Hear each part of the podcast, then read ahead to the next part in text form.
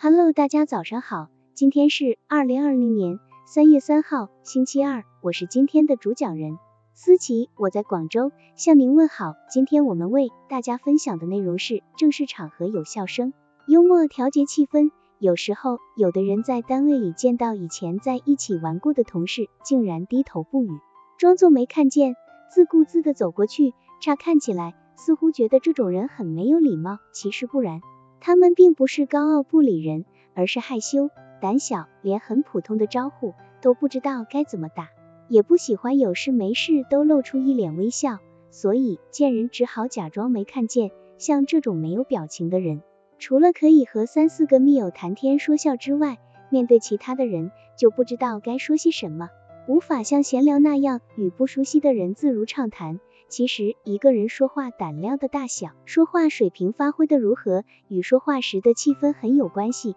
说话时的气氛好，人的兴致变高，情绪变较高昂，弹性也会较浓，这样便会使人放下包袱，倾心畅谈。反之，说话时的气氛不好，人的情绪就很难调动起来，人一觉得乏味，也就不会有什么好的兴致说话了。比如当我们在与自己的家人或亲友交谈时，一般气氛都较好，这样几乎不需要思考，就能根据报上看的、广播里说的、街上听的关于昨天、今天或明天的重要的或一般的事情，聊个没完，越聊越起劲。但是，当我们在遇到初次见面的人、地位显赫的大人物、神秘的谈话对象时，往往大家都很拘束，很难一下子就形成良好的轻松气氛，这样谈话就没有那么顺利了，而且因为气氛不好，还有可能使自己脑中一片空白，完全想不出该说什么话。所以为了使我们说话的胆量很好的提高，为了能使自己成为一名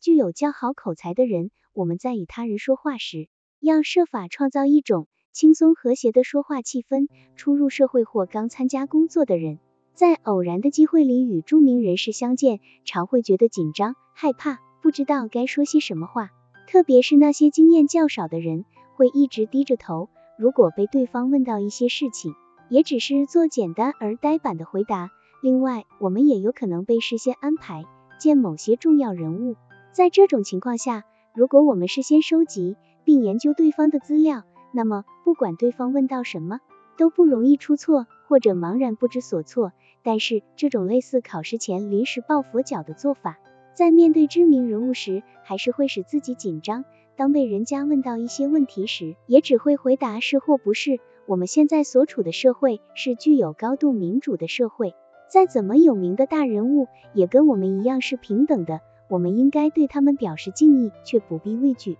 只要把他们当成自己的亲戚或师长，很自然的与之进行对话就可以了。我们说话的时候不必害怕或紧张，应该泰然自若，以尊敬而明朗愉快的语调和知名人士交谈，这样就可以创造出一种轻松和谐的气氛了。总之，我们无论在什么情况下与什么人说话，创造轻松和谐的说话气氛都很必要，很有好处。好了，以上信息就是我们今天所分享的内容。如果你也觉得文章对你有所帮助，那么请分享到朋友圈，让更多的小伙伴一起来学习吧。加油，让我们一起进步吧。